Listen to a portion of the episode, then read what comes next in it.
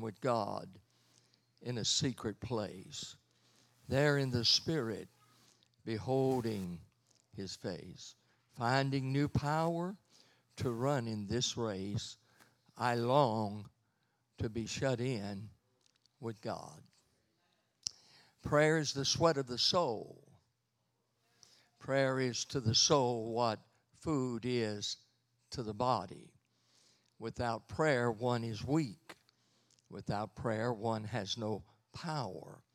Without prayer, you're just an empty, empty shell. And in this time of prayer that we have had already here in this place tonight, as Pastor has said, seeing the demonstration, finding the manifestation is not hard because that's not our part. Doing it not our part. I can't heal anyone. I can't set anyone free. I cannot make anything happen. But I do know the one who can. And in order for him to do what he wants to do, he has to find a vessel that is prepared. A vessel that is prepared. And we all like, we all like the demonstration, we all like the manifestation. And when we see someone healed, delivered, set free by the power of God, it creates an excitement within us. And that's our emotions. And emotions have to be involved. And they are involved in living for God. Otherwise, it's a drudgery. But yet, emotions are not the key. Emotions are not in and of and by themselves are the key. It is that soul that is so in tune with God that we know the mind of Christ. Let this mind be in you, me, which was also in Christ. I was raised under a very strange pastor. He did not fit the bill for anyone or anything. He was strange, greatly, greatly gifted of God. He took me at the age of about five years and began to mold me, and begin to shape me because my parents gave me to him. Oh no, I lived with my parents, they took care of. But for the spiritual things. And uh, at the age of six and seven, I was speaking in various departments of the church. When I was nine years old, I was involved. We had children's church before there was anything called kids ministry. At the age of 10, I had the distinct honor of being the only one that taught Brother Bennett's Bible class. At the age of 12, he put me in the young married couples class, and I taught it. At the age of 15, he put me into the youth class, and that was probably the hardest place I've ever been. And then he began to train me for ministry. And uh, it was just so unusual. he started out in his office. He would sit behind his desk, I would sit in front of it. He would open his Bible, read a scripture, and look at me, just me and he, and say, Preach me a 10 minute sermon on what I just read to you.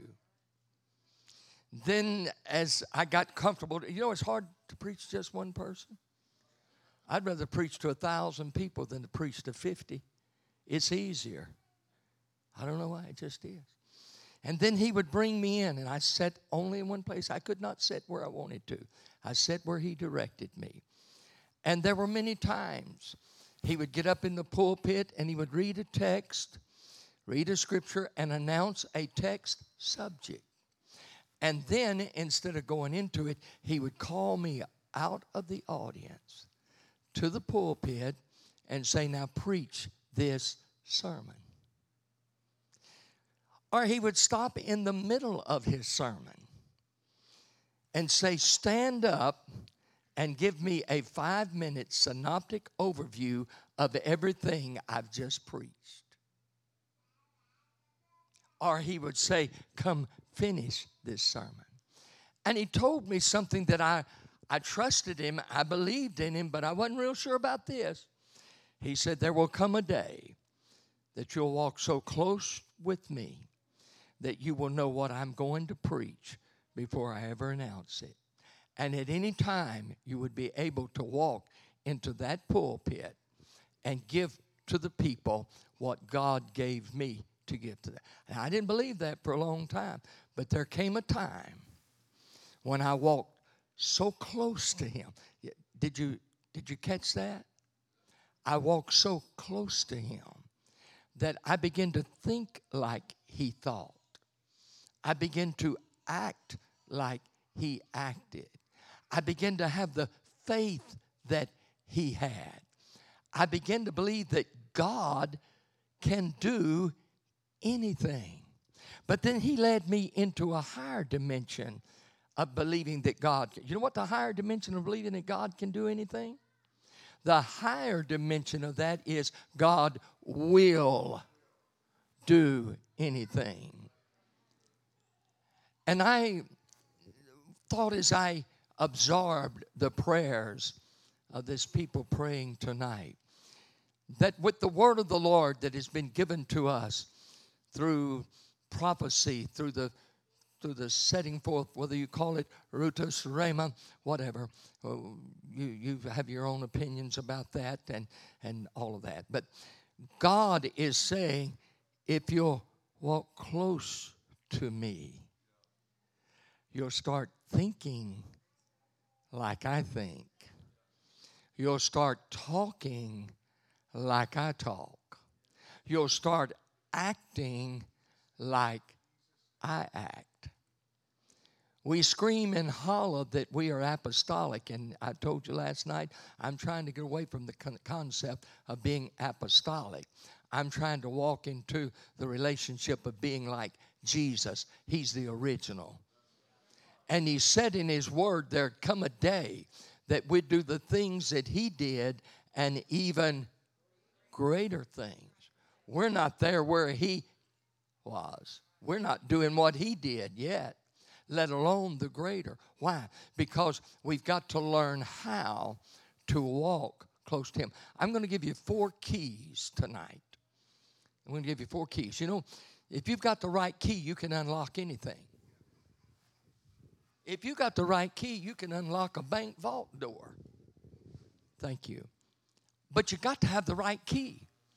Oh, I know we got keypads now, but if you got a keypad, you got to have the right code. You don't just randomly get up there and punch in. You don't just get a key and start. You've got to have the proper key to open whatever door it is. Now, I'm not trying to steal away your, your spirit of prayer and of expectation tonight, but I'm going to give you four keys that if you will embrace these, you will take them into your hearts and your mind. You see, there are two kingdoms that exist in every individual there's the kingdom of the spirit, there's the kingdom of the flesh. The kingdom of the flesh is ruled by the mind. That's where the throne room is in the kingdom of the flesh your thoughts, your will, those things. But the kingdom of the Spirit, the throne is in the heart. And until you leave this world or come because of sickness or accident to the place where you cannot think, where you cannot do anything, you're just a vegetable being kept alive by a machine, you will always have these two kingdoms. And they will always be at war. Unless unless you come to a place in relationship when he said Christ in you. Then what happens? These two kings and kingdoms come together and form an alliance. And they make a treaty saying that we're not going to be at war with each other, we're going to cooperate together.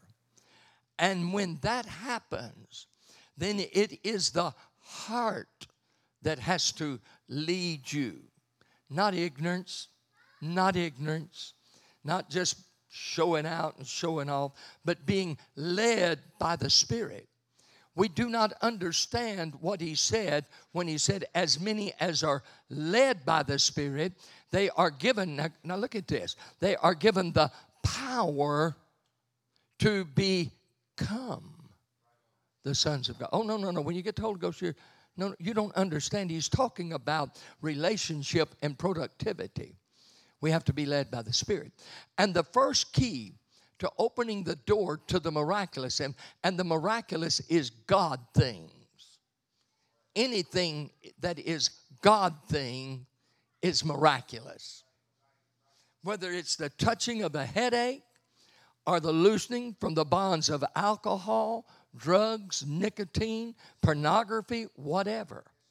It's all a God thing. So the realm of the miraculous embraces everything that God is and everything that He has. Now, I, know you want me to preach, and, and maybe one of these days I'll come surprise you and preach, but that's not what I'm here for tonight, okay? So we need keys to get into that realm of the miraculous. And the miraculous is the warehouse of everything that God is and that God has. So when you have what He is and what He has, then you have evidence, you have proof, you have manifestation, you have power. Two worlds exist side by side. It's the natural world and the spirit world. And there is a world that is just as real as the carpet on this platform, as the chairs that you are sitting in. It's the spirit world. And in the spirit world, God reigns supreme. In the natural world, human will reigns supreme. Oh, there's a few that submit their will to God, but I'm talking about the world as a whole. Now, in the spirit world, everything already exists. Every healing, every deliverance, every soul that is saved already exists in the spirit world. And if you and I have the key, we can put it in that lock, walk through the door that separates the spiritual world from the physical world or the natural world, and we can go in there and collect anything that we desire. We're not getting that, are we? You say, well, if it's that easy, why don't I? I'll tell you why. Because our will our will. Uh, it's been laughed about and talked, but I've dealt with it, so it's kind of true. That Missouri is the show me state. Okay? And so the concept of the natural will is God, if you will show me, I will believe it. But God says, nah, that's not the way I work. You know how I work? You believe me, and I'll show you. So, the first key to entering into that realm of the miraculous is a vision. Now, we talk about the eyes of faith. There, it does not exist. There's no such thing as eyes, plural, of the faith. Faith is a singular eye. Now, we are created with two eyes for balance, all this other kind of stuff. But in the realm of the miraculous, there is an eye of faith because it is a focus. And the focus is on Him, not my problem, not my sickness, not my need, but I am focused. There's only one line of sight, and that's Him. Jesus is the answer to any situation in your life. So that vision has to be out of this world into the realm of the kingdom of God. And I don't have time to really talk about this. You can put the bare bones on it. It's like getting an old soup bone, put it in the pot, put a little water in, boil it, and you can get some good soup out of it. So you make your own soup. The second key is simply this desire. They that hunger and thirst after righteousness. God alone is righteousness. There's nothing you can do to be righteous. You can't dress a certain way and be righteous. You can't talk a certain way and call yourself righteous. God alone is righteousness. Now, when I live in Him, led by Him, then I become a follower of the righteous and will please him and not myself or anyone else. So if I've got passion, I'm in May will be 62 years that I have been preaching this gospel. I told you last night, I don't mind you knowing, I'm 39 years of age. Age is a number, and mine's unlisted. And I've watched it through the years. I've gone through the cycle. I remember the latter rain. I remember the glory tabernacle days. I remember the covenant movement. I remember the full gospel movement. I remember the word movement. And now we're living in the charismatic movement. And I've watched those stars ascend and then descend because they focus only on the peripheral, not the main thing. And Jesus is still the main thing. I am passionate about the things of God and doing His work. I should have been retired more years ago than a lot of you are alive. I should be sitting on the front porch of my home in Kinder, Louisiana, or sitting on the deck of my swimming pool watching my grandkids and my great grand and my family enjoying, and me sitting there with a cup of coffee, just saying, Ain't God good? But God has raised me from the dead three times. Oh, I'm not talking about being in a Pentecostal church with a bunch of Pentecost. I hate that word Pentecost. P E N N Y, Pentecost. I hate it. I hate it. It wasn't a bunch of emotional Pentecost. I, I was in the dentist office one time. My body does not handle medication. I'm extremely sensitive to epinephrine. Epinephrine is in just about every, you have to order special medication that doesn't have epinephrine. My sensitivity is so great that one ten thousandth part of epinephrine causes my heart to race to over 600 beats a minute and then it stops. Boom. And I'm gone. And I was in this dentist chair and medicine without epinephrine doesn't last as long as the other. So he was cutting on me, doing some oral surgery. So I, I, I jerked because he hit a nerve. And so he told his assistant, Give me that syringe. Well, she picked up the wrong syringe and give me a big shot loaded with epinephrine. Within 10 seconds of it hitting me, I was gone. Last to go was my hearing, and I heard him saying, It wasn't praise the Lord. It wasn't I love you, Jesus. He is a cuss and a blue streak. And they began to monitor me. I do not know how long I was out but I was out. They worked on me. They ripped my shirt. They they was doing everything they could do in that. They was calling the uh, the EMTs. They were calling for an ambulance to take me to the hospital. And in in this, it was like I didn't know anything. I didn't hear, didn't see. But it was like I was just walking along. And I was I was in a tunnel. Now I, I know I'm just telling you about me. I can't answer for anybody else. And so I don't like closed-in spaces. I like openness. I like, I love this. It's open. I like it.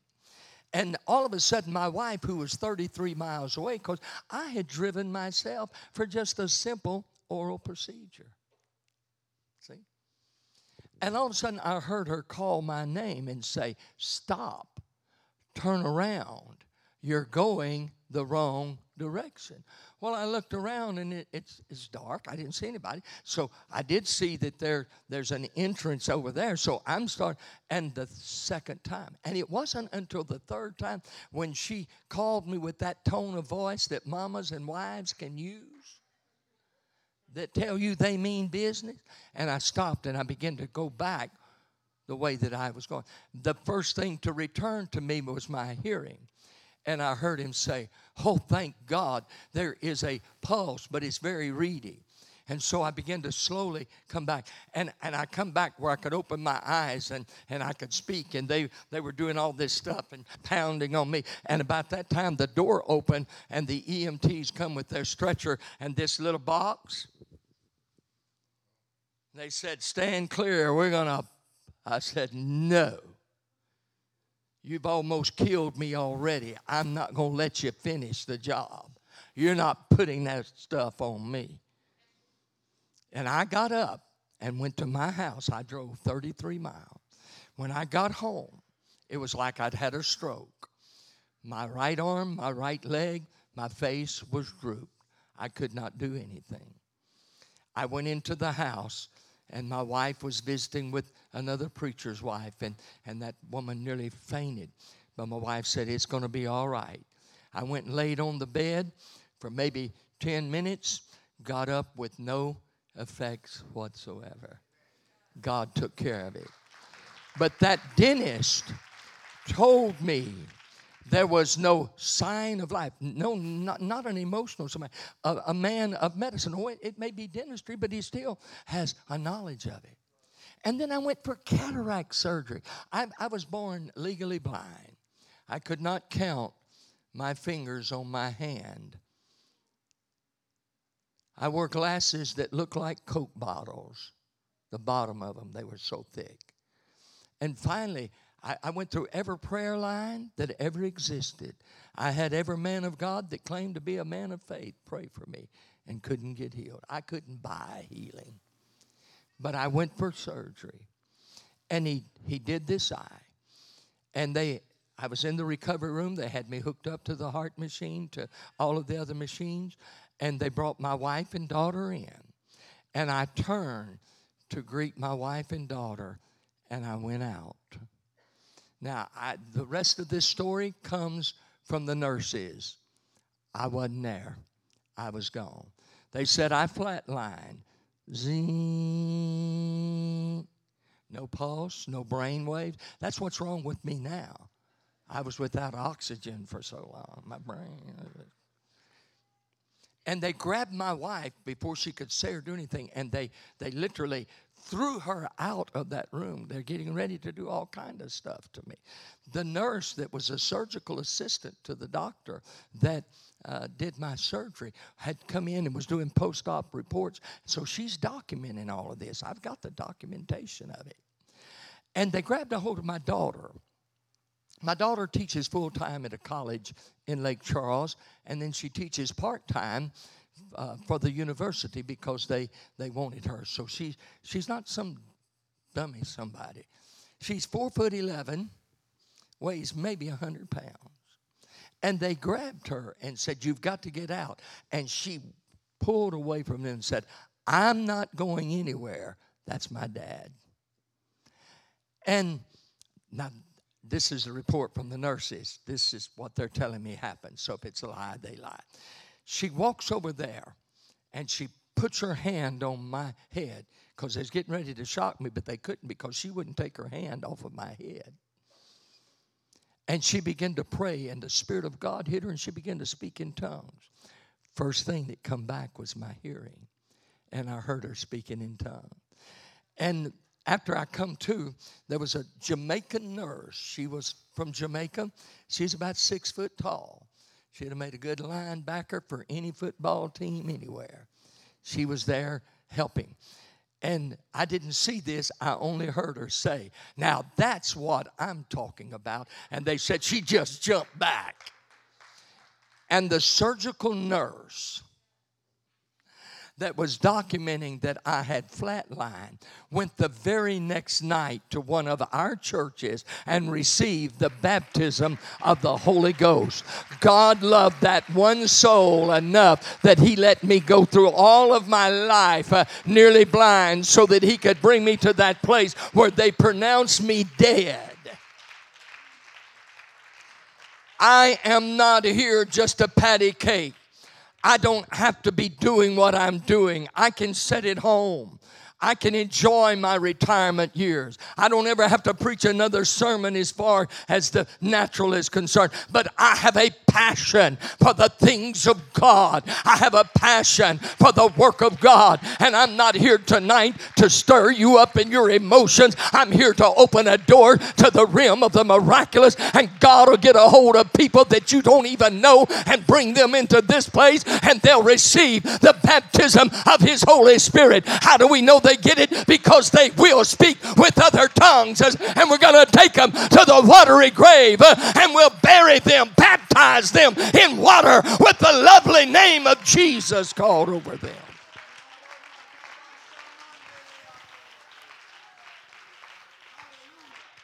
And then the third key, the third key is you've got to pray until. I didn't say pray. I said pray until. In the English language, and had I gone on to, to get my degrees, it would have been in the English language. There is an obsolete, archaic verb form that is not used in modern English. It is the ETH verb form. I, I hate that we don't use it because it is the most powerful verb form that has ever existed because it means never ending. So he said, knock until your knuckles get sore and tired. No. He said, knock and it shall be open. He said, seek, not till you get weary, but until you find it. And you ask until your vocal cords melt and you rasp in your voice until you have the answer. Because he that knocketh without ending, he that seeketh without ending is going to get it. So we've got to learn how to pray until until we pray until we get a little uncomfortable with the situation and the, and the atmosphere. But we got to pray until all of a sudden I know without a doubt God's going to heal you. God's going to bring you out of your infirmity. God's going to bring you out of your addiction. God's going to bring you out of your depression. God's going to bring you out of your frustration. And God is going to show forth His mighty power and His wonderful work.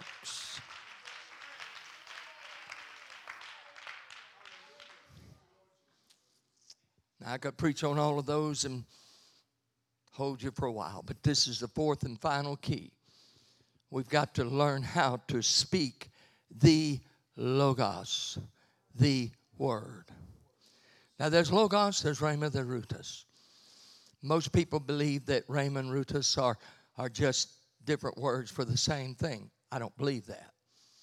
Rhema, Rutus, Rhema is just when, when somebody is moved on by the Spirit and they, they just speak out a general uplifting to the body. That's rhema. But rutus is when you speak out and it's with purpose. It's designated. It's a difference in hunting with a shotgun and hunting with a rifle. See, my, my dad, we, we were raised poor. I lived in a house that didn't have electricity. I lived in a house that didn't have running water. I lived in a house that had the little house behind it. Well, we did have running water. Mom said, run out to the well and get a bucket of water. My dad was raised poor, and he only had a little single shot 22. And my grandfather would give him three 22 shells because that's all they'd been able to scrounge up enough money to buy. And he had to bring back three something for us to eat. Huh? So he didn't just go with a shotgun. Brother, he became such a shot in service, he retired as command sergeant major. He became such a shot that you could stick a match in a fence post and he could shoot it and strike it without breaking the match stem. That's pretty good. I'm not there. Never have been there. I can't do it. I do good to hit the wall. Okay? So when we, I, I touched on it a little bit last night, we say, God, bless me. That's shotgun. Shoot and hope you hit something. Well, and I've already said it. If that's all you're asking for, you've already got it because you're breathing. So you have life. That means you're blessed. So when I have a need, I have to speak clearly, concisely, and sharply about that need. So I need a healing. Well, what kind of healing do you need? There's all kind of healings. But when we do that and we speak the word, he said, if you ask in faith without doubt, you shall have. You know what? The, have you ever looked at the word shall? It's from the Old English, and it was relegated to kings. And it meant that once it was spoken or sealed, that no one not even the king could reverse it. And we saw it come to pass in Daniel when the decree was sealed, not even the king could unseal it. So when he said, If you do it, you shall have. Oh, but see, we don't believe that. Because here's what we think if God gets up on the right side of the bed and he's in a good mood, and I beg him long enough and hard enough, and I say, pretty please, pretty please, God, oh please, God, I'm begging you, please. That maybe if he's in the right kind of mood and the right frame of mind, he'll just go ahead and bless me. No. I, I was preaching in Georgia a hundred years ago, back in the 60s, and there was a girl that was coming to the altar. And uh, we had revival services Sunday through Sunday. There was no breaks. We didn't take any nights off. I'd been there three weeks, and she come to the altar 21 times. This was the, the 21st night. And she'd come to the altar, and she looked like Annie, Orphan Annie. Is that what? Little Orphan Annie. Her hair was just like she'd stuck her finger in a light socket. curly, curly, curly.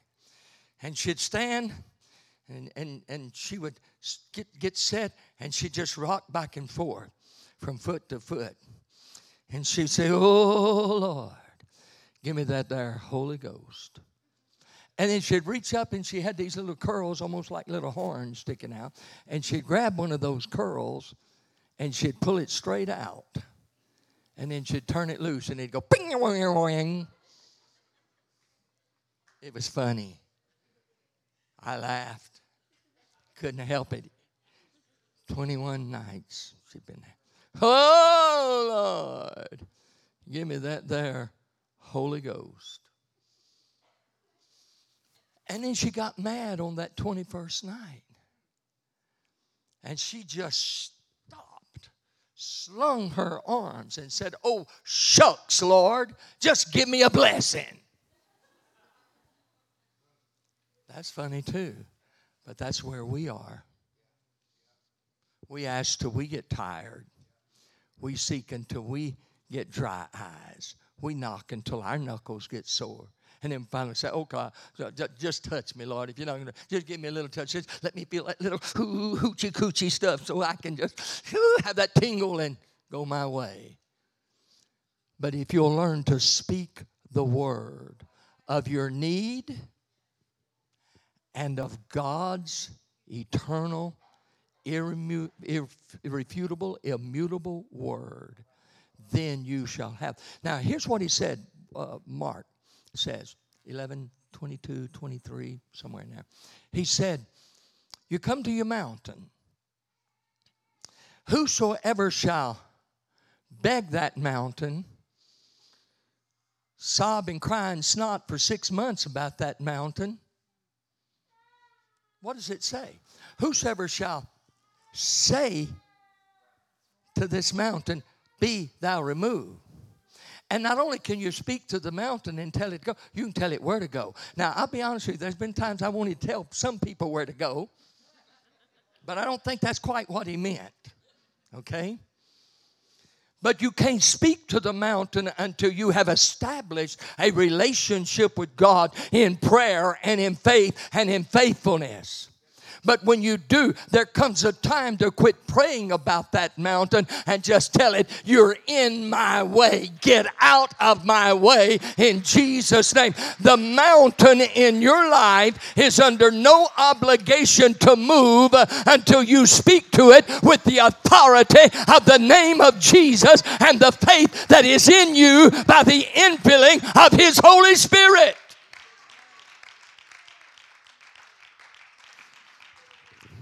Many years ago, there was a there was a woman in another country that was was not an open country. The missionaries couldn't go in. It wasn't a place that you could have freedom of worship and religion. It was it was a, a regime that was not not uh, for God at all. But it but at least they they could live life. And she come from a fairly well-to-do family, and then in in uh, time of turmoil and war, the communists come in and took them over, confiscated everything. And uh, people were homeless. People that had been wealthy were homeless. That's what, that's what communism and socialism will do to you. And if we don't stop the flow of it and the direction of it in our country, we're going to find out. I'm, I'm, not a, I don't, I'm, I'm not a Democrat and I'm not a Republican. I'm an independent.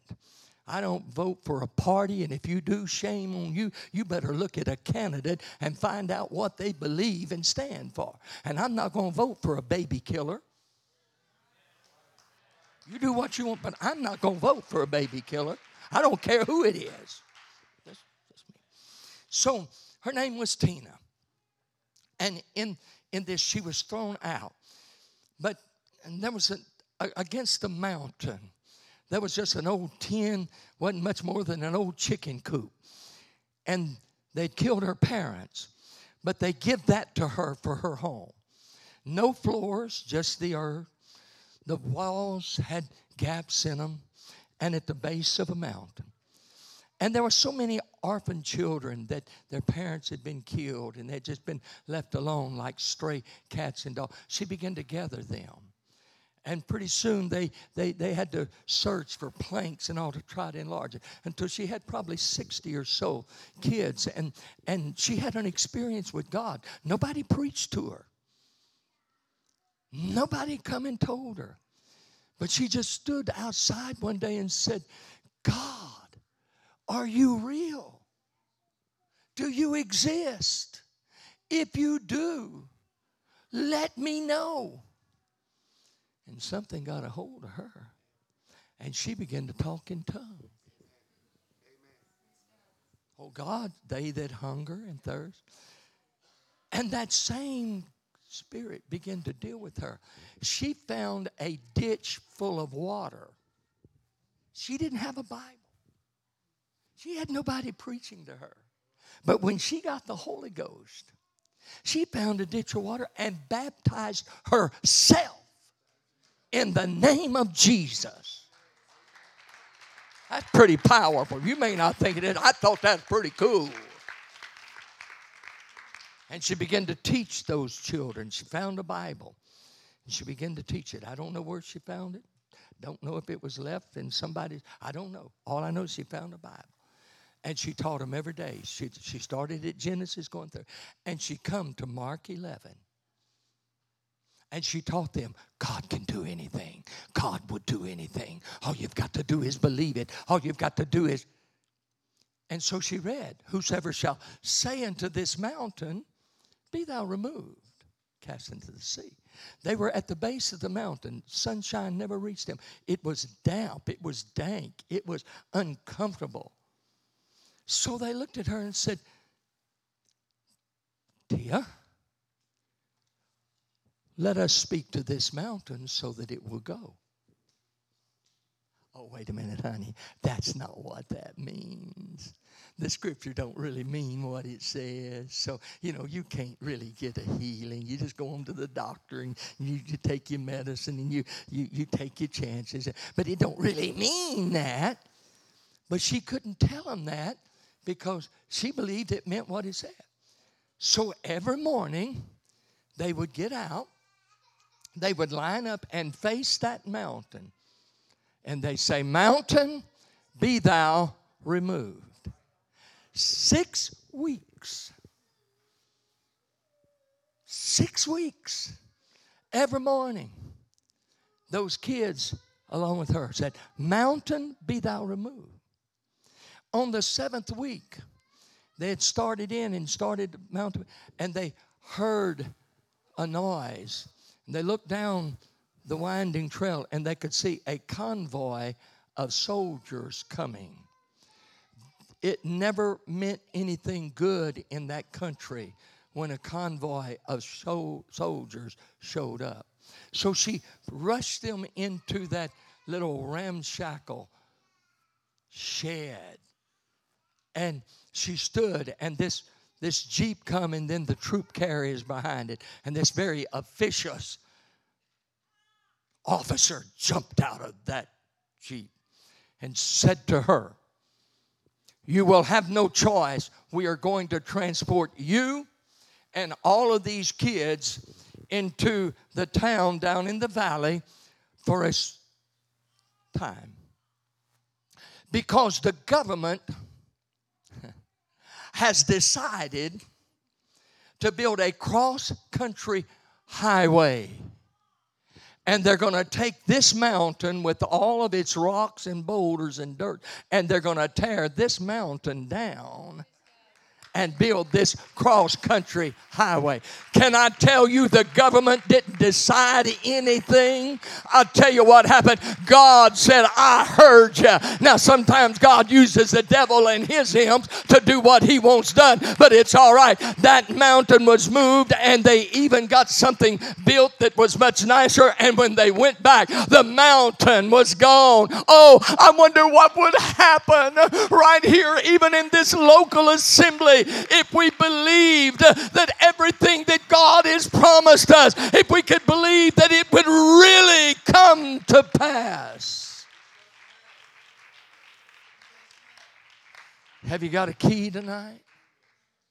Have you got a key tonight?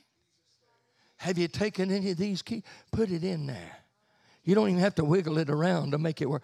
It'll fit and it'll work. Last night we saw a demonstration. I prayed for you. Compressed spine, lived in pain. Where's your pain tonight? Be honest. It's gone. So it wasn't just one little hoochie coochie stuff. Oh, okay. Isn't that amazing? I, I don't see him. I think he's out with the baby. But you know him better than he knows himself, as any good wife does. How's he been today? No pain. And he's had DVT for years, apparently. Oh, what is that? That's the miraculous.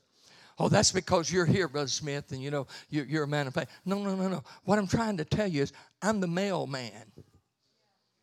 I'm just delivering the mail. What you do with it is your, now. I, am going to tell this, and then I'm, we're just going to see what God wants to do. Now, when you look at the clock, understand I didn't start till uh, a little bit after eight o'clock, so don't blame me for being as late as it is now. Okay. Y'all pray for me, but many, many, many years ago, back in the 50s and and uh, even the early 60s, there was a television program that was on. Our family had one. Our pastor did not preach against it. In fact, he preached that we ought to use it, but be that as it may. But there was a program on called The Millionaire, not, not the game show that come out several years ago. This is way back yonder. And I believe it was, uh, was it Raymond Massey that had that deep, melodious voice that made James Earl Jones sound like a squeaky voice changing teenager. And it always started out with this huge desk and this man in a high back leather chair looking out his window, and then this other guy that was big and stocky and had hair just combed straight back and had a face that looked like it had caught on fire and somebody put it out with an ice pick. He'd scare you if you saw him in the dark. And he'd knock on the door and open it, and this, this man would turn around, and he was a billionaire. And he would have an envelope, and it would have a name on it. And he would say to this man, here is our next millionaire. He was giving away a million dollars. I kept waiting for him to come see me. Still am waiting on him. He'd be dead now. And so this man would get in his black Cadillac and he'd go and find. And there was a young couple that were married and uh, at that time, point in time, Argentina was a very, very prosperous country until socialism and communism took over. And the oil fields were amazing. I had friends that worked there. And, and so he went to work in Argentina so that he could make big money. And he'd only get home every three or four months and would be home maybe two weeks, three weeks, and then he'd go back trying to build for their future. Well, being a good husband, uh, any of you husbands here like to have a new wife? Oh, y'all afraid to say anything because you're sitting by them. I'm going to tell you how to get a new wife. Legally and morally right. You want to know how to get a good wife? Another wife? Uh, you're not going to say nothing. If you got good sense, you better not say nothing. But being a good, if you want to get a new wife, I tell you what, you come home from work tomorrow, you stop somewhere and get some flowers and candy and buy her a new dress.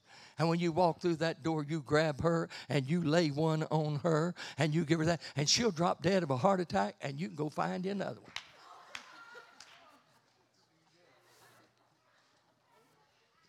Told that to my church in Kinder, and Wayne Batchelor come to me one night about a week later and said, Pastor, it wasn't right. It didn't work. I said, Wayne, what's up? He said, I tried it and she's still living. But being a good husband, he, he would do things. He would send her singing telegrams. Y'all don't even know what that is unless you're on the other side of 40 and 50. He'd, he'd, he'd have flowers all the time doing something. Then when he come back, they'd talk about it and have fun and enjoy it. And so he come back after this time. They'd been chosen to be the next millionaire. And so uh, the, the driver showed up. She took the envelope and she just laughed and she just threw it in a dresser drawer because it was just another one of his little deals. And so when they come, he come home and they were they were driving somewhere to go eat, driving an old 57 DeSoto. Y'all don't even know what that is, do you? That's an automobile push button automobile. And she was talking about some of the things that he had done for her. She said, but it, it topped the list when you hired that man to come up in that big old black Cadillac. And he walked to my door and scared me when he knocked on it. I thought, oh my Lord, what in the world is happening? and said he told me that we had been chosen to be millionaires and so he gave me this envelope with a check for a million dollars pay double tithes when you get it and he hit the brakes on that car he looked at her and said, What Cadillac? What man? What envelope? She said, He said, I didn't do that. So he wheeled that car around and drove back to the house. They run in there and pulled that drawer open. He ripped that envelope out of her hands, took a cashier's check for $1 million.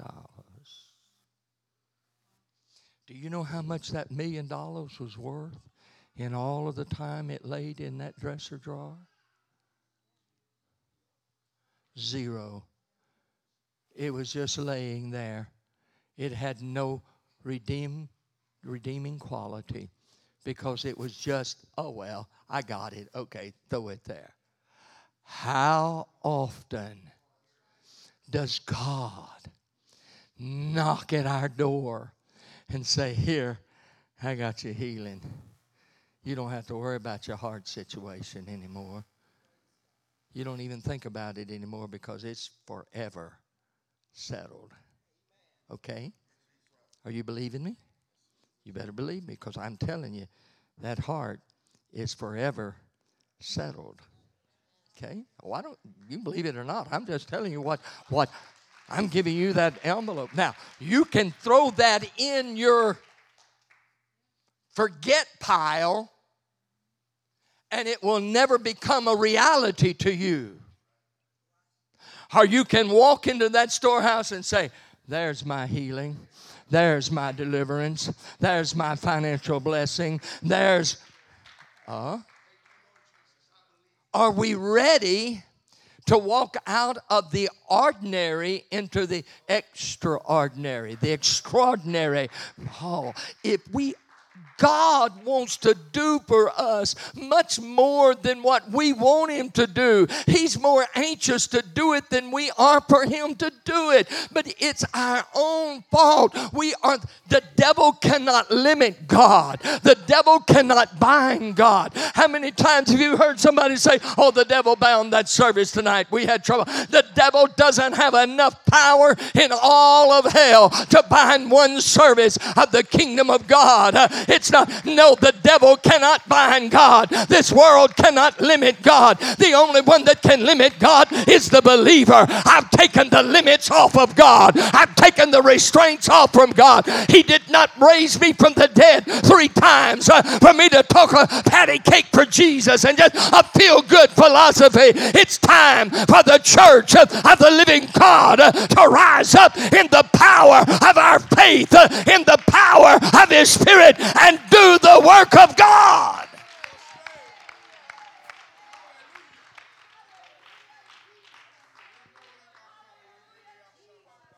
I see a blanket. It's just a dark blanket. It's like what one of these you call throws. That's about what I see it. It's just floating around. That's what I see it. I told you, told you when that brain didn't have all that oxygen going on, you know. No. But I see it. And I see the word depression written on it. And I see it settling on you. And you lose interest in everything. And you have your greatest pity parties. And you sit sullen, pouting alone because you feel like there's no hope and there's no life and there's nothing. And we want to sing the song, Nobody Loves Me. Nobody loves me. I'm going to run away and eat worm. Short, fat, long, skinny. I'm going to run away and eat worm. And depression causes you to quit praying and you don't come to church like you're supposed to. Oh, I'm not talking to anybody here. I'm, I'm talking to all those that are not here tonight without reason. You know what? A, you know what an excuse is? Would y'all really like for me to give you a definition of an excuse? No. Yeah, no. Don't care. Don't matter. An excuse is the skin of truth stuffed with a lie. We all have our excuses for why we're not doing for God what we are called to do, but we have no reason. The same one that'll sit at home on church night because oh, I'm tired. It's a hard day. If you're a stay at home mom, that's one of the hardest jobs. So the kids have been nuts today. They've gone crazy. They've screamed and hollered, and I've just. So I'm not going to church tonight. I just don't, I'm tired. But the next night, same day, same kids, you say, let's go out and eat. I'm ready to go. Huh? You're here tonight and you battle depression. You're not bipolar. The devil wants you to think you are, but you're not bipolar. You're just letting that blanket settle on you. And you withdraw from friends and family. And you withdraw from the only source that can help you, and that's to be in the house of God with like minded believers. I don't care if you're a visitor here. I don't care if this is your first time your 3,000th and fourth time to be here. God is in this place to deliver you from your depression. Not to give you relief from it tonight, but to rip that blanket to shreds uh, and cast it away, not just for a season, but it will no longer exist. That's the kind of God that I serve. And just like that little girl of mine laid hands on me, and she was a, she was a, a, a teacher at that time, but she didn't care. All that education didn't make a fool out of her. She knew that if I can touch God from my daddy, he won't be put in a casket. He'll get up from there. And I got up from there, and I'm still up from there, and I'm not looking for it. I've got my order in to go by way of the trumpet, not by way of the grave. I'm telling you, God is in this place tonight to deliver you from your depression. I'm not, I could walk back and put my hand on you, but I'm not going to do it. You're going to have to come to the place where you exercise your faith. You're going to have to use these keys that I've given you tonight and open the door for yourself and receive. It's already on the shelf, it already exists in God's economy. So you must enjoy it, or you'd be up here. You say you're missing the preacher. No, I'm not missing it. I'm not missing it. Depression. Depression. Depression. Well, keep it. I don't care. I don't want it. I'm not going to have it. When Jesus cried on the cross, it is finished. Calvary was an ending the resurrection was a beginning. But when he cried, oh, I wish we could get this. It is finished. That means that every sickness, every infirmity, every affliction, any work of the devil that's ever been in existence. That means it was taken care of. When the prophet stood in the shadow of the cross, he proclaimed these words By his stripes we are, A R E, we are healed. But when the apostle stood on the other side without the shadow of fear and doubt, he said, By his stripes we were past tense. It was the finished work at Calvary. I'm here to tell you tonight there's a finished warehouse uh, that's got everything that you want, everything that you need, everything that you desire. But where is your passion? Where's your passion? I'm not necessarily going to do what I did last night because I'm tired of people being begged to come receive their miracle. I'm tired of begging people to come receive their miracle. There was a man called A.W. Sassman. He's an old German man. He's a preacher. Oh, my Lord. Man of faith. And when Brother Bennett announced that he was going to be with us in revival, it was an oxymoron. I'm not talking about two dumb ox. We were excited because he was a man of faith. But we went, because he was a two and a half hour preacher every night. And he didn't get all excited. He just stood up there. He talked about the Vietnam War. His accent was prominent. And he had just, but when he got through and he opened the door to the miraculous, the blind came and left seeing the dumb came and left talking. The deaf came and left hearing. Wheelchairs were lined up against the wall because they were no longer needed. Crutches were scattered where they were thrown by those that were being healed. Crippled limbs were made straight, and the power of God was demonstrated because he knew the keys. I've given you the same keys that he had. What are you going to do with them? God has positioned this church at this time for extreme purpose.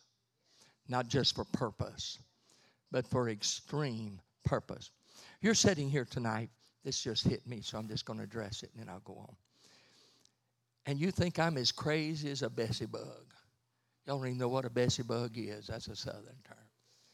He's like, what in the world is wrong with that guy? He's got part timers, all timers, every kind of time. He, he just, he's nuts because you don't quite understand what it is that I'm talking about.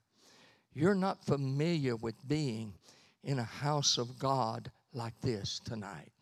You, you've never been taught and had it poured into you about the Word of God and the Spirit of God. And you're sitting there wondering, why in the world is that crazy old man? He's just keeping on and on and on and on. And you're not here just because somebody asked you to come. You're not here out of luck, happenstance, fate, or karma. You are here because the divine hand of God seized your heart because God is getting ready to bring people into this church that you've never seen, that you've never invited. And when they come, you better accept them and pray with them and pray for them and believe with them to be delivered and to be filled with the Holy Ghost. Don't worry about how they look or how they act. God's going to take care of all of that. You just be what you're supposed to be and do what you're supposed to do. It's time time for the Pentecostal church to rise up in the power of look at that mountain and say, Mountain, be thou removed. And not only get out of my way, I want you in the sea so that you won't bother anybody else. You're not going to be in my life. Don't you understand that Satan is a defeated foe? He's under your feet. I said, He's under your feet. All power in heaven and in earth has been given unto to me through the baptism of the power of the Holy Ghost.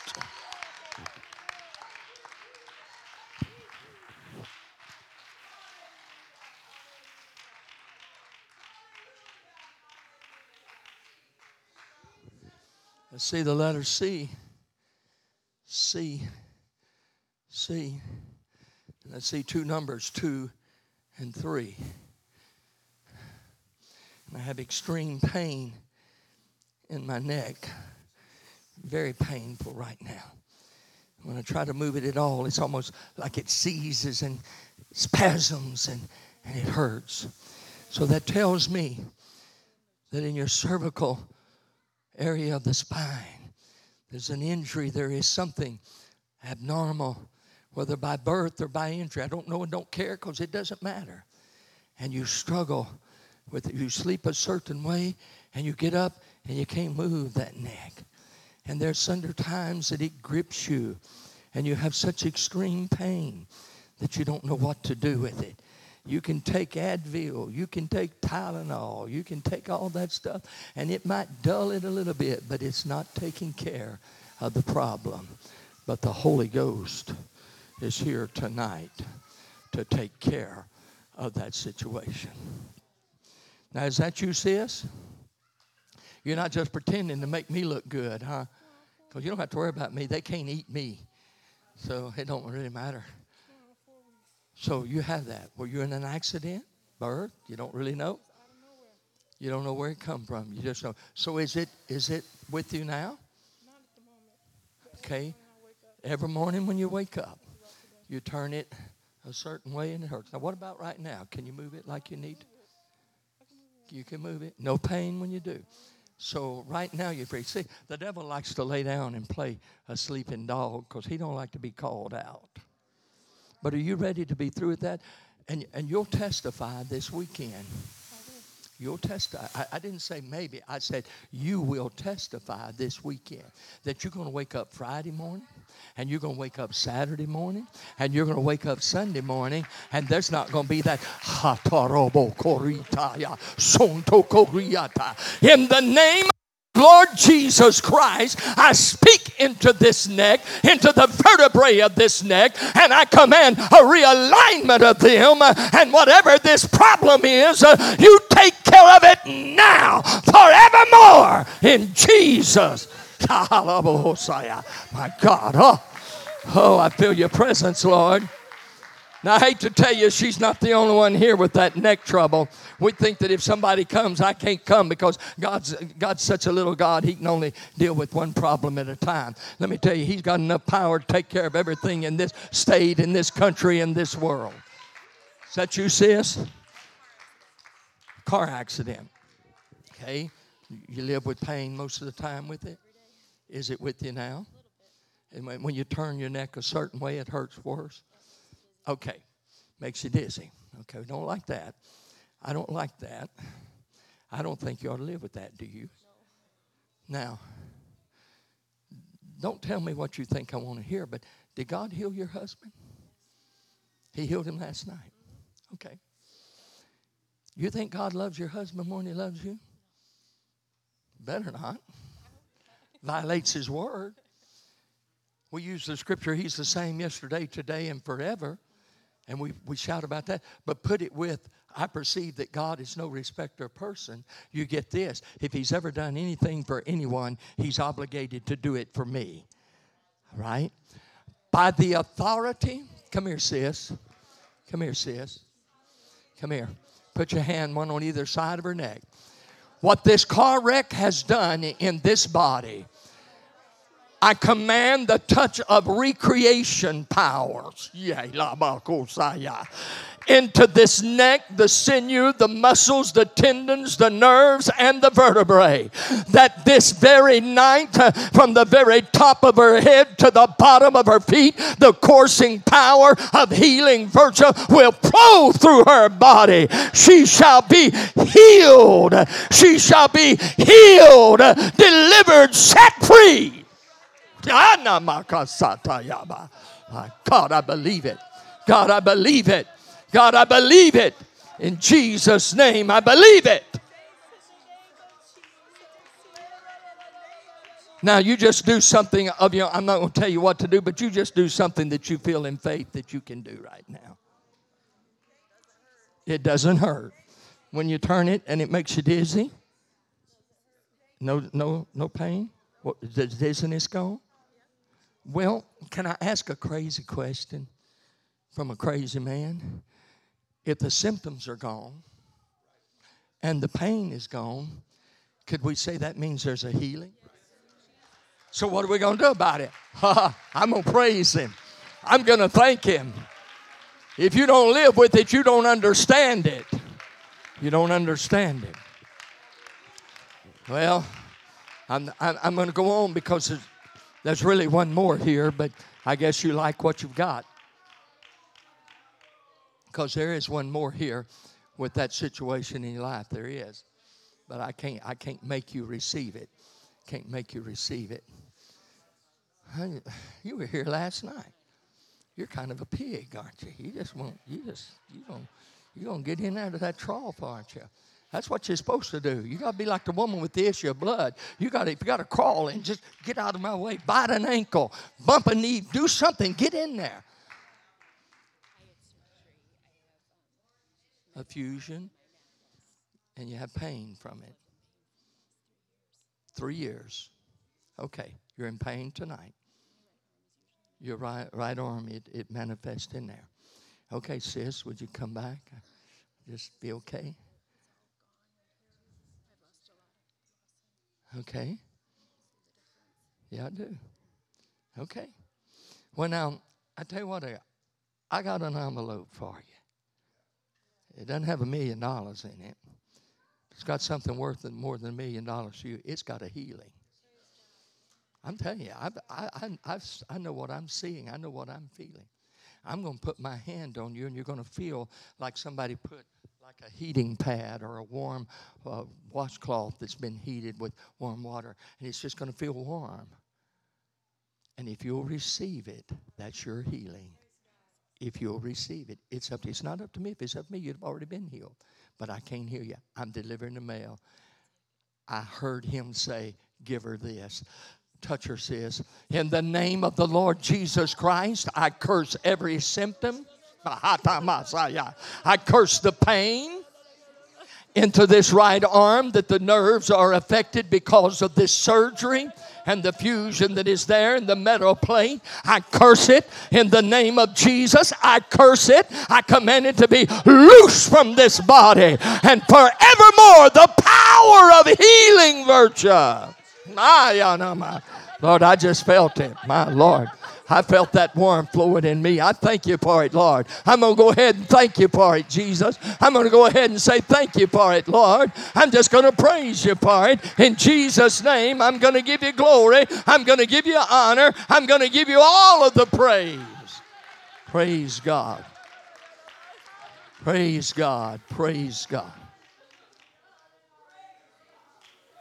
Now, it's an act of faith. You do anything that you want to do that if you'd have done before, it would have caused you problems. But you just go ahead and do it in Jesus' name and give Him the glory for it and give Him the praise for it.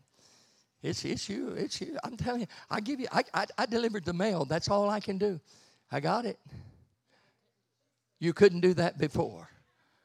Now, is she, uh, do you know her pastor?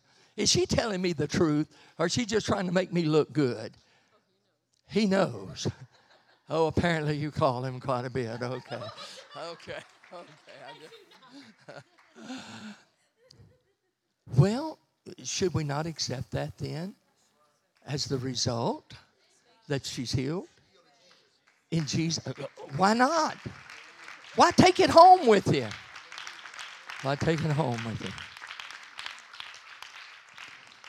I see three letters and I, I got to go because it's after nine and I've kept you way too long. But remember, I didn't start till after eight o'clock, so I haven't been up here as long as some of you think.